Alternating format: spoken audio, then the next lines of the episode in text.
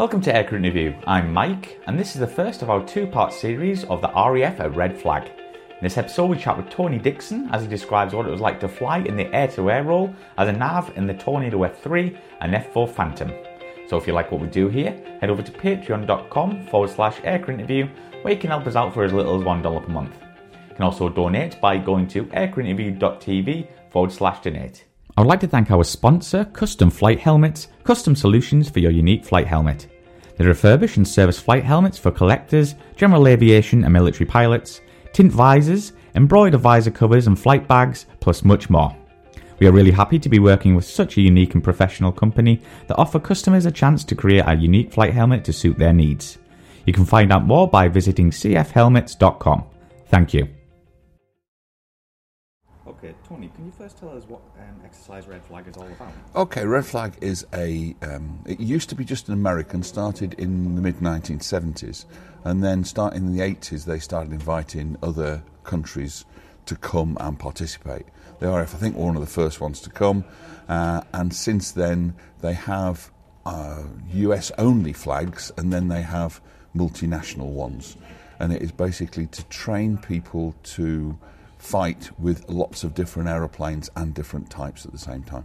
So, what was the first year you attended, and what aircraft was this on? Right, the first one was an FGR 2 when I was at Wattisham, and it was Red Flag 91, uh, but it was in 89. For some dumb reason. The first flag of the year was always in November, but it was called the year after. Mm-hmm. Uh, and it was with 74 Squadron, although we flew the FGR 2 out there because it was a joint um, effort from Wattisham with 56. Mm-hmm. So we took out 56 aeroplanes and 19 and 92 aeroplanes because after the two weeks we were there, 19 and 92 took over and then they brought the aeroplanes back. So, what preparations would you do before going over? You try and do um, two or four V many uh, over Wales or over Scotland, uh, having organised it with what was then the back end of the 80s, a lot of aeroplanes. I mean, you had GR1s, you had Bentwaters stuff, you had uh, Upper Heyford stuff, you had Lakenheath stuff, F111s, uh, Harriers, Jaguars, so you could get a lot of opposition to do it. And it was just tactics on flying in a four ship uh, against other aeroplanes. Normally, if you do it on your own, you don't have more than four, so it's 2v2. Mm-hmm. Uh, but then you could do four ship operations and uh, even six or eight ship operations with twin caps, provided you had enough aeroplanes to play against. Can you talk us through your first transit? Yeah, we, uh, we went out from Wattisham uh, across to Goose Bay, tanked by the Victors that were going to be in flag with us. Uh, we got to Goose Bay, I think there's eight or ten aeroplanes we took, and uh, two went broke. So there was me and squadron boss, Wing Commander Graham Clark, uh, and then uh, the senior flight commander, Dai Whittingham, who's now in charge of the CAA, uh, and a guy called Stan Ralph. Uh, and we were stuck in Goose Bay for the day while they mended the aeroplanes. Now, Stan and I were both ex Canberras, so we actually were very good at route flying and planning because we found out that there'd been no what they call a lame duck plan. So there was no planning as to how we were going to get to Vegas without tanker. So we basically got a map out, got a hand like that, which was about a thousand miles on the map, and went like that, like that.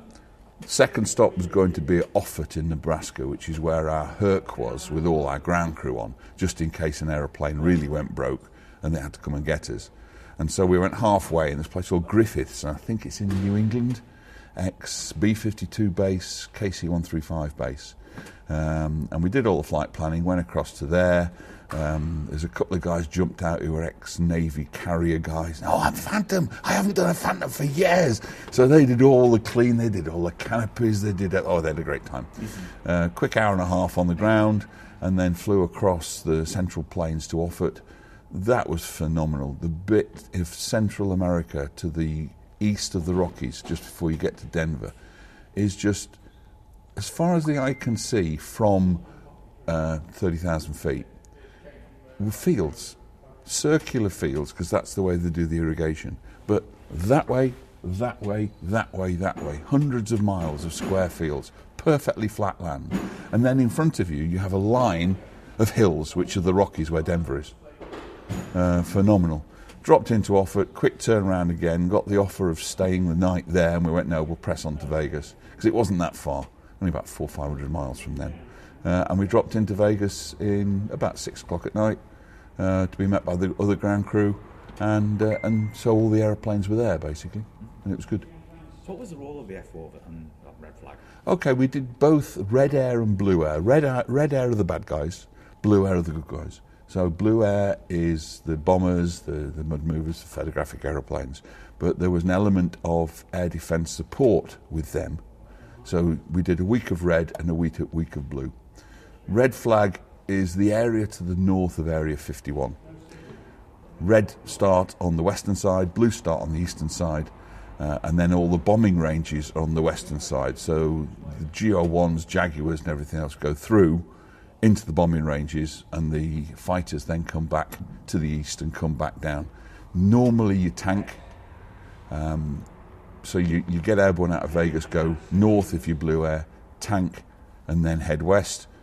Otherwise, if you're red air, you go west, round the south of Area 51, uh, tank, and then go in. So, could you talk us through a, a, briefing? Was it different from the UK? It was a mass briefing. Uh, if well, if you're a red air, there was only the uh, eight aeroplanes, so uh, eight crews. Um, plus, you had a, you chatted with an AWACS representative and the tanker guys uh, as to how to take on all these masses of uh, of aeroplanes. There were going to be eight V thirty, probably something like that. Well, you had each squadron of bombers had sort of six. So there'd be A-10s, um, German GR1s when we first went out. There were some Singaporean F-16s. Uh, there was the American F-15 uh, A's, I think they were then, of the based lot, who were normally Red Air, but they were being uh, the uh, fighter defence guys. Uh, and Hercs occasionally. Uh, you would have maybe in the night flags we did eventually F-117s, uh, so it was a complete mix of, of stuff. And so they had a lot bigger. When you did the blue air bit, that was quite convoluted. Uh, and we had a segment in it saying, right, all the blue air guys were talking about, we're going to go in this, we'll drop it on here, we'll do this. we're going, what's happening? We don't, don't understand what you're talking about here. What are you going to do? We'll be above you, we'll defend you. Okay, guys, that's good. so, how big was the, uh, the range, and was there any restrictions? There's no supersonic restrictions. Technically, there was a 250 feet initially height restriction, although Buccaneers were cleared to 100. There were some aeroplanes. You, you used your national minimum limits. It's to give you an idea. It's open desert, rocky, with lines of hills with flat bits in between. The hills were really north south, and you went east west. So you didn't want to go over them. You tried to find gaps in them around. Effectively, it's 100, 150 miles north of Las Vegas. Area 51 is to the south side, and that's a complete no no to go anywhere. Close to it, you get sent home, interrogated, the whole works. Um, and it's about 100, 150 miles east west. Uh, and about 100 miles north south with a little gap in the middle where Area 51 is that you can't go, so you can go around it. Um, and there are very few people there. very few people. There are a couple of farms. There's one place right in the middle called the Farms, which has irrigation. So you see basically four green circular fields um, because you relevant relevance everything to areas. Coyote East, Caliente West, the farms. So you know you're saying you're in a, a fight at the farms. So if people aren't are free, they can come and help you or whatever. So that gives you a rough idea of what's going on. Once we got to F3s, there's a little more electronics in it, so we didn't have to do that much talking. So, can you tell us about some DACT trips you did in the F4? Oh, everything really. The F4, jack of all trades. You know, it can do bombing, it can do recce, it can do fighters, it can do all of them reasonably well. It's not an air combat aeroplane. It can't beat uh, an F16 and G. F16 is coupled 9G, F4 is 4. So if you get in a fight, you're stuck. Um, you had to, to uh, alter your tactics depending on the aeroplane you were against. Uh, Jaguars, for instance, couldn't turn. Harriers, if you were up, up high, they do this viffing bit where they all stop and then turn around, which is you have to be careful because if they can turn around quickly enough and you've flown through, they can perhaps get a sidewinder at you as you're going away. Jaguars invariably go quite quick. We did some DACT down in Decimomannu with Canadian starfighters. They came through the fight at 1.6 as a four ship and disappeared. And then three minutes later came back through the fight at 1.6 as a four ship and then went home because they'd run out of fuel. so it wasn't exactly combat. Yeah. Um, you, you, could I mean, play with Hawks in the UK. Um, that's difficult because they can outturn you. But you can out missile them.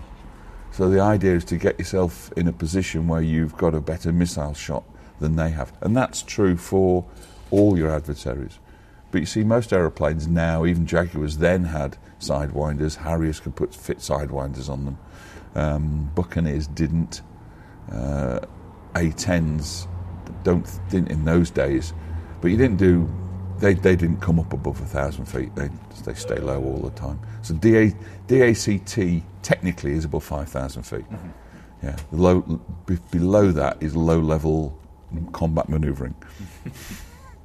so how did the Americans view the FGR two?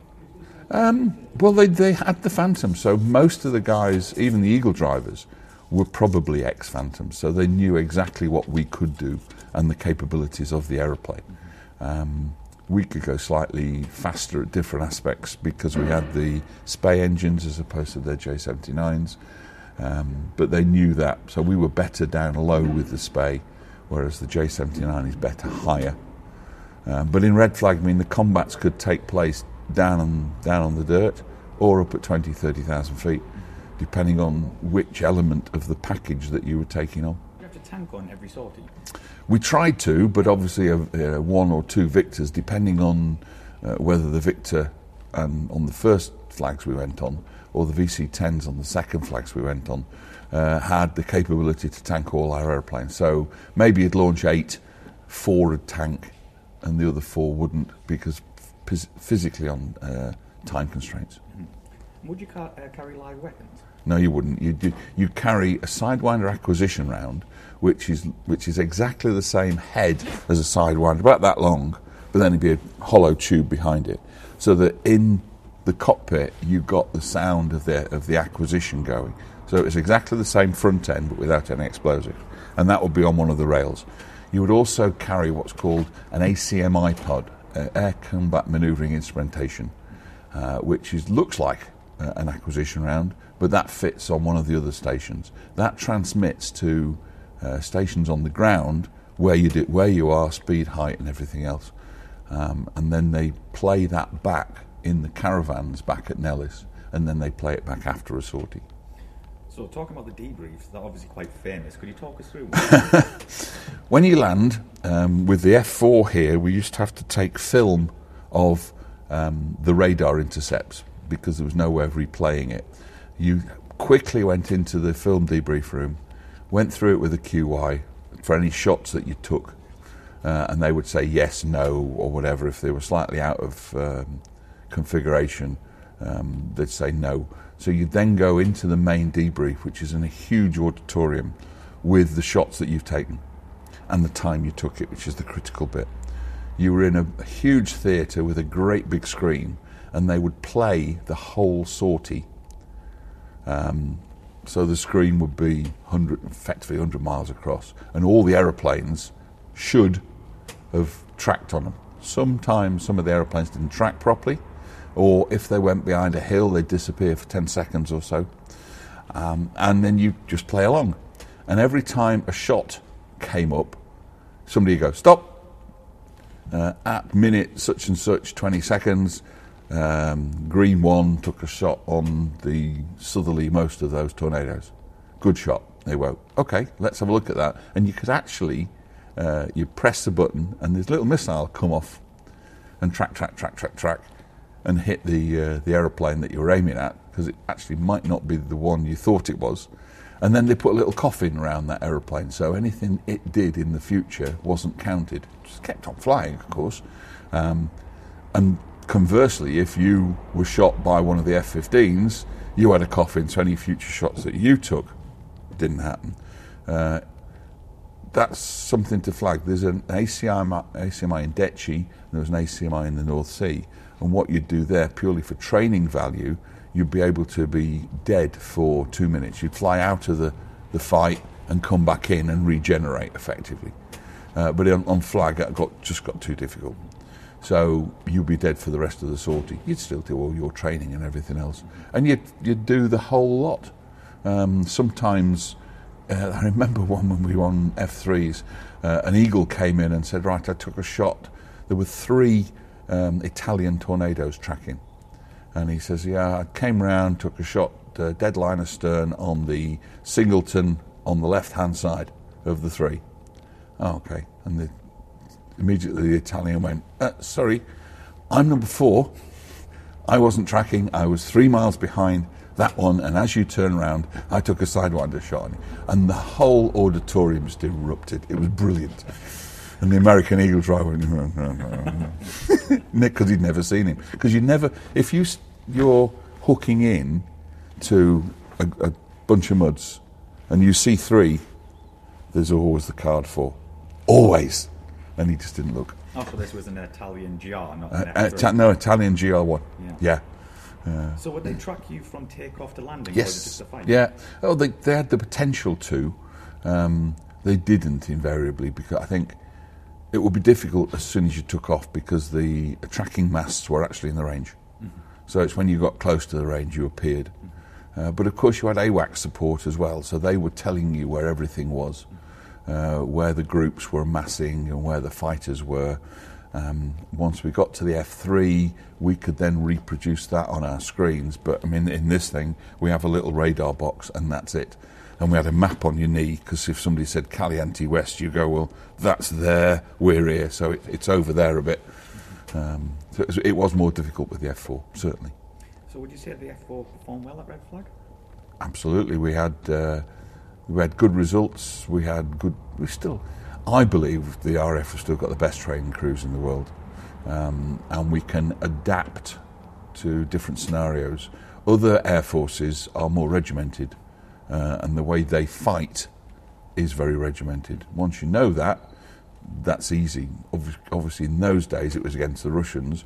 We knew that they were extremely regimented and couldn't do anything on their own and were told to do things by their ground control. I'm really surprised about that, actually. I thought they'd have a bit more freedom. Mm, apparently not. Mm. You read some of the books, and they were um, maybe in a four ship, there was one senior pilot and three youngsters, and the youngsters had to follow him no matter what. Mm-hmm. He was probably very good, but the others weren't. Yeah.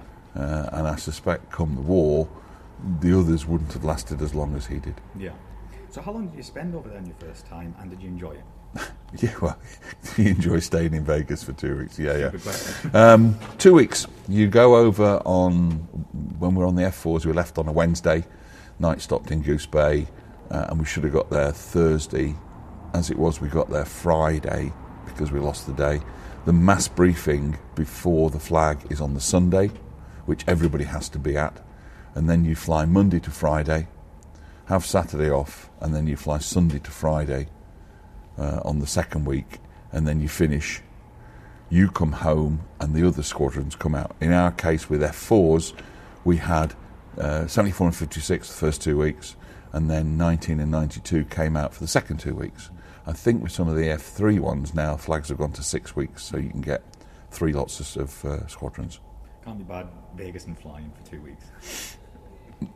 We had a big sandstorm once. I mean, it, curiously, we seem to have the winter uh, and the weather can be bad. They can have high winds. Uh, you, up in the desert, you can have 40, 50 knot winds. Basically, you can't fly over there. Even Vegas might be nice, but up in the desert, it's a lot different. Yeah. You know, you're, you're talking about a five, 6,000 feet base where the ground is, and, and, a lot of things can be different up there. Mm-hmm. You then flew on two exercises on the Tornado. Could you tell us what squadron is this with? Yeah, it was with 5 Squadron, and uh, we went out in 92 with uh, 29. Uh, and I think we were the middle, I seem to remember, we must have been the middle of the six, because we uh, air transported out and air transported back. Um, so I didn't have the joy of, of flying a, an aeroplane across again, mm-hmm. which is a shame because parts of America are tremendous. Mm-hmm. Uh, and we picked up in the middle of a flag. The problem on the two flags that I did with the F3 were night flags or day night flags. So as opposed to two day waves, you did an afternoon wave and a night wave. The night waves,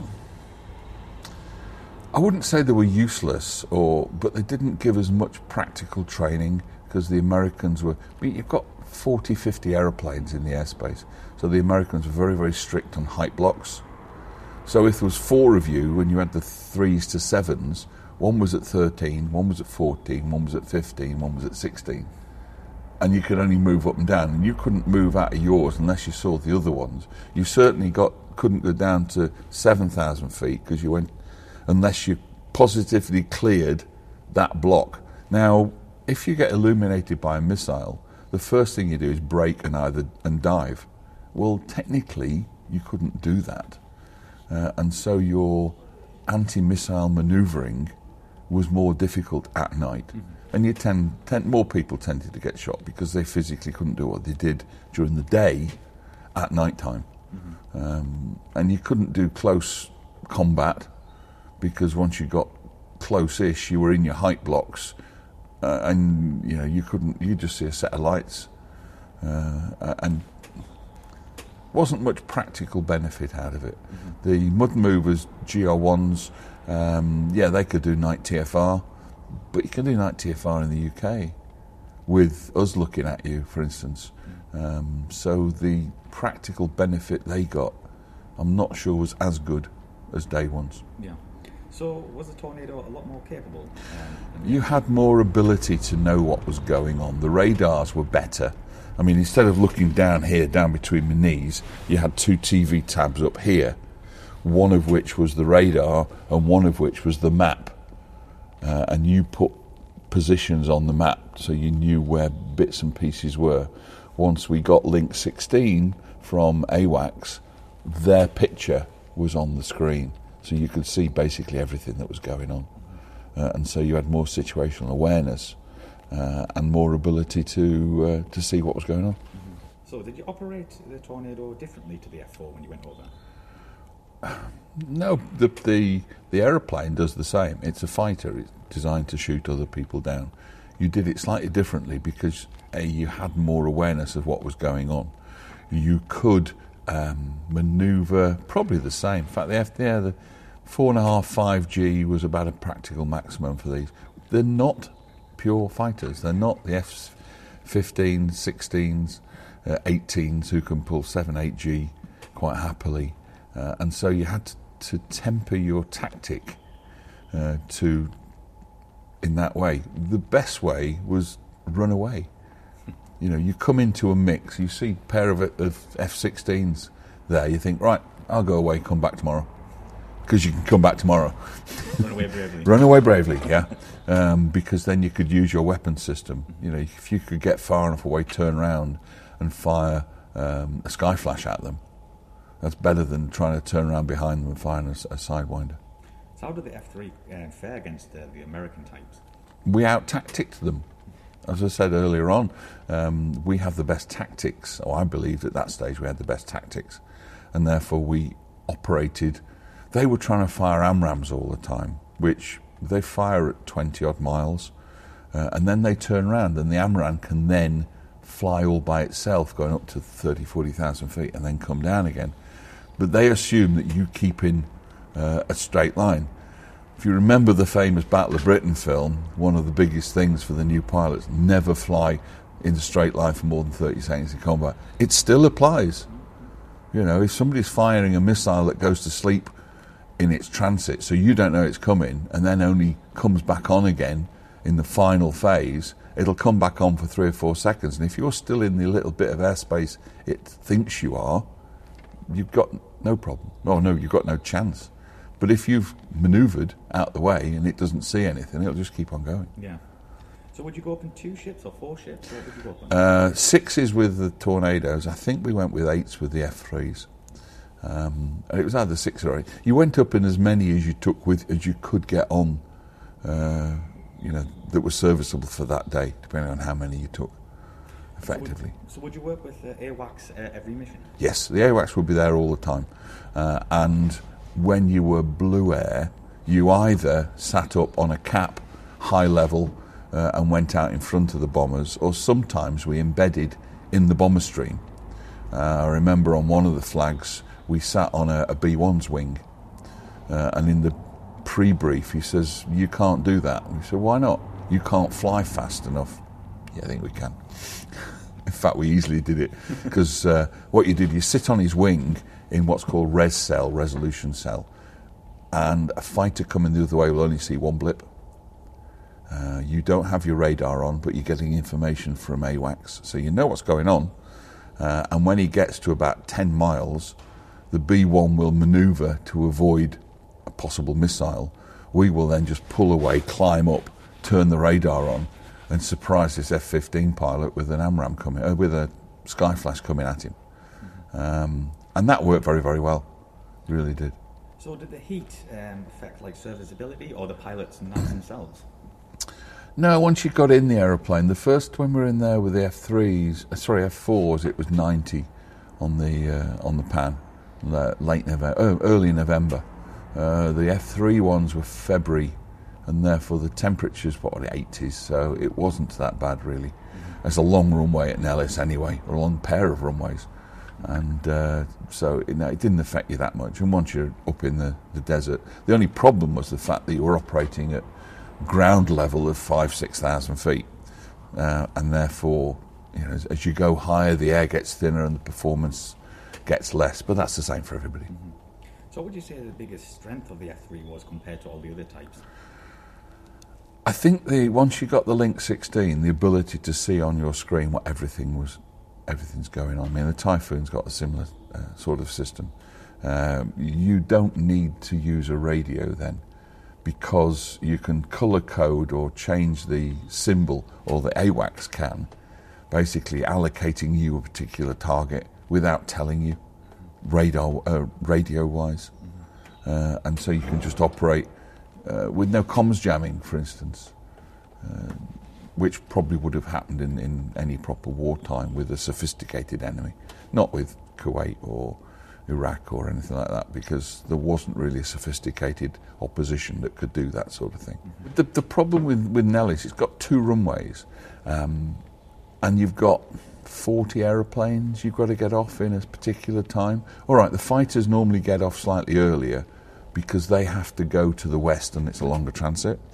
Or you could off, you could argue that the, bom- the bombers go slightly early because they go and pre-tank. So it was staggered a little bit. What you've got to remember is that Nellis is not just a red flag. There are a couple of squadrons of A-10s who do bombing ranges to the east. There's uh, weapons schools. There's probably upwards of 120 aeroplanes on the pan, of which only 60 were involved in red flag. So the others are doing their normal daily stuff. So they have effectively one runway for takeoffs, one runway, for landings. You can use both. If nothing's landing at the time you're going, you can get aircraft airborne quicker. But normally, I mean, they're slick. They do it every day. Uh, so the air traffic controllers are very slick. And if an aircraft, if you've got a mass recovery, because you can't really dictate as your landing slots, because depending on how much the pilot's been using the throttle as to how much fuel you've got, what time you're coming back, and everything else. So you could, you know, you could coming in for the break, and you could be clear for I think it was one eight the runway. Yeah, they could change you from one eight left to one eight right. So you break the other way, or you break the no, in fact you break the same way, but then just ease the, the, the finals turn so that you went on the other runway because nobody's using it. That means somebody else could come in behind you quicker. It's very slick, very slick. So would you often go supersonic over the ranges? You could do. Um, I think some of the bombers used to, to run away from a fighter that's behind them. Problem with going supersonic is you lose fuel. If you're running away from a fighter and a missile, yes, you could. Yeah. But otherwise, you wouldn't. It just it's just a waste of fuel. So what did the F3 fly with? Was it always fitted with the two tanks, or did you fly clean? Uh, I'm trying to remember. I've got the pictures. I've got some are clean, uh, and some have the two tanks. Problem with the tanks, of course, is you can't to do the turning. Um, I think a lot of the times we did we went clean because we tanked, uh, and you, then you could do it that way. If you didn't have the tanker, you had the, had the tanks on, so that you could actually got the, the time. So how long do you spend over there on the both on both tours? Um, well, say it's a two. You had a two weeks over there. We, you know, you flew across Civière or RAF Air. I think we went out and back on a TriStar a couple of times uh, for the for two weeks. Then came back. But you did about a four week workup doing various bits and pieces before you went out. And obviously, when you were in the simulator, your simulators were one v four, one v whatever, uh, and did it that way. So which did you prefer, the F4 or the F3 at Red Flag? I like the F4 because it was more fun to fly. Uh, the F3 was better because it was it operated better. Um, but it's it's purely an opinion. It depends on whether you, you you're doing with your heart or your mind. Your mind, the F3 is better. Your heart, the F4 was good. So overall, did you enjoy your experience at Red Flag? Oh, abs- absolutely. I mean, in, the evenings, we when we did uh, the day flags, for instance, you used to fly afternoon. If you, for instance, if you flew an afternoon slot, you did a morning slot the next day. So you get back to your room at ten o'clock at night from the afternoon slot, and you were up again at five o'clock in the morning. Then you finish that one, and you get back after the debrief about three o'clock in the afternoon, and then you weren't didn't have to go in until ten o'clock the following morning. So you had that night off effectively, and you lived close to the strip in apartments. Um, the strip was the cheapest place for food because you could pick food up at, at dirt prices. Um, people did gamble, but we, va- we had, it was a trick of finding the cheapest uh, blackjack tables and the, the, the cheapest slots, effectively. Um, but of course, if you went into you go into a casino, there's no clock. They don't have clocks, so you could be there all day. Uh, but you normally went out in groups, so you didn't let somebody off on his own to make any mistakes that you might. I don't think anybody got married while we were out there. That's something anyway. Saw Elvis a couple of times though. I'm sure a few as well. Okay, the basic layout for a red flag. If you've got the, the look at the map, Las Vegas is to the south. All the area to the north is effectively desert. The square in the middle is Area 51. Absolute no, no, no, no, don't go there. The area ranges to the north, and there's 10 or 12 different range areas, and they're all used during red flag. The bits down to the south and west were where they did some underground nuclear testing back in the 50s. You can't go over there either. Um, red air take off and go to the west and start off on the western side. Western side ranges have the air to ground ranges, so that's where you can drop all the bombs and everything else like that. And you also have a lot of simulated missile sites down that area, so the, the mud movers can attack a missile site and get the right missiles uh, warnings. The blue air guys get airborne, go up this corridor to the east. If you have to tank, you'll do that off here, and then you'll start at a particular time. Blue will know what time you start, red won't. They'll know roughly uh, within about five minutes. And you effectively go east to west, drop your bombs, and then come back west to east, fight your way out. Um, if we tanked, we probably had enough time to wait for them and come back uh, and help them fight their way out. We didn't normally go much further west than where north of Area 51. You didn't want to go over the bombing ranges anyway, so you, you fought them, fought your way in with them, loitered, uh, and then came back out with them. Excuse me. You normally found that the F 15s probably didn't have that much fuel, so they were going to run home at the, the time. Technically, Red Air came home that way, uh, and Blue Air came home that way. But if you found your way over here and you were desperately short of fuel, you basically came the easiest way, but not going through the box in the middle, because that was an absolute no no. I remember there was one aeroplane, I can't remember if it was an F4 or an F3. Up in the top of here is an airfield called Tonopah Test Range. and it's an airfield, and it was um, an F one one seven base, and they had to land there. They had a hydraulic problem, uh, which meant they had to land within about twenty minutes. Um, there was a lot of diplomatic problems when they landed there. Although they said they didn't see anything because everything's kept in hangars. Uh, but the the grilling of why you did this, are you are you spies, are you this? Because the Americans, this is the, it must have been F four days, so we're talking 1989 when the F117 was newish, and uh, and the Americans were a little bit twitched about it, to say the least. Uh, and you basically fought your way out, fought your way back. There was another airfield down to the south here called Indian Springs. I seem to remember AV8s uh, flew from there purely because it was closer and they didn't have the range to do anything else. But it's all desert. There are various ridges, north, south, which were um, places like it says Caliente West. They got um, the Coyote Canyon uh, Coyote Delta, the farms, and they were all places that you knew about so that if they said, okay, there's a fight going over the farms or the, the red area over the farms, you knew where they were. So if you either wanted to fight with them, you went to them, or if you didn't want to fight with them, you avoided them. Uh, and these are all north south ridges. And that's the problem, you had to go east west. So you had to find gaps where the ridge dropped down a bit uh, or certainly the mud movers did, and because uh, they don't like to go over the top of a ridge, because if you're doing four or five hundred knots and you go over a ridge at 90 degrees, you normally balloon over the top. Um, or the tactical way is to, as you go up to a ridge, invert, pull, go back the right way. Because an aeroplane prefers to pull G rather than push G. So if you push, you will balloon over the top. And this is navigator speaking. Apart from that, it's uh, there are very, very few people up there. You can go supersonic uh, at low level if you wish, uh, and some of the MUDs who were capable of it could do it and did it. Not much point for fighters. If you go supersonic, you tend to run out of fuel very, very quickly. Okay, uh, we're talking about October 1989 now, 17th, with an FGR2 with the squadron boss Graham Clark. We flew from Wattisham to Goose Bay, uh, TriStar AAR for that, 5 hours 40.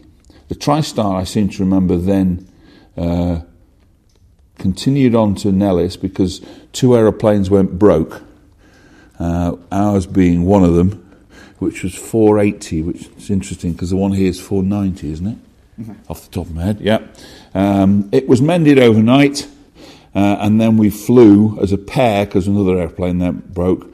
Goose Bay to Griffiss, 2 hours 20. Griffiss to Offutt, 2 hours 20, and then Offutt to Nellis, 2 hours 15. We then uh, had three or four days while the engineers got the aeroplane sorted out. First red flag sortie was an hour 20, which is basically a range FAMIL. You just flew over it to get used to all the places. And then the next, we missed a day. Then the next uh, time, three days running, we did Victor AAR of a two hour and hour 50 sortie, or then one untanked of an hour. Um, and then the, that was Monday, Tuesday, Wednesday, thir- no, Monday, Wednesday, Thursday, Friday, miss a day, Sunday, Monday, and then we did three more the next week. All again, hour, hour 45 uh, I suspect that I've missed that out because I suspect we uh, um, went we tanked on that for the R45, and then we came home by Civier, and that was it for the F3, F4s. Right, F3s, October '92.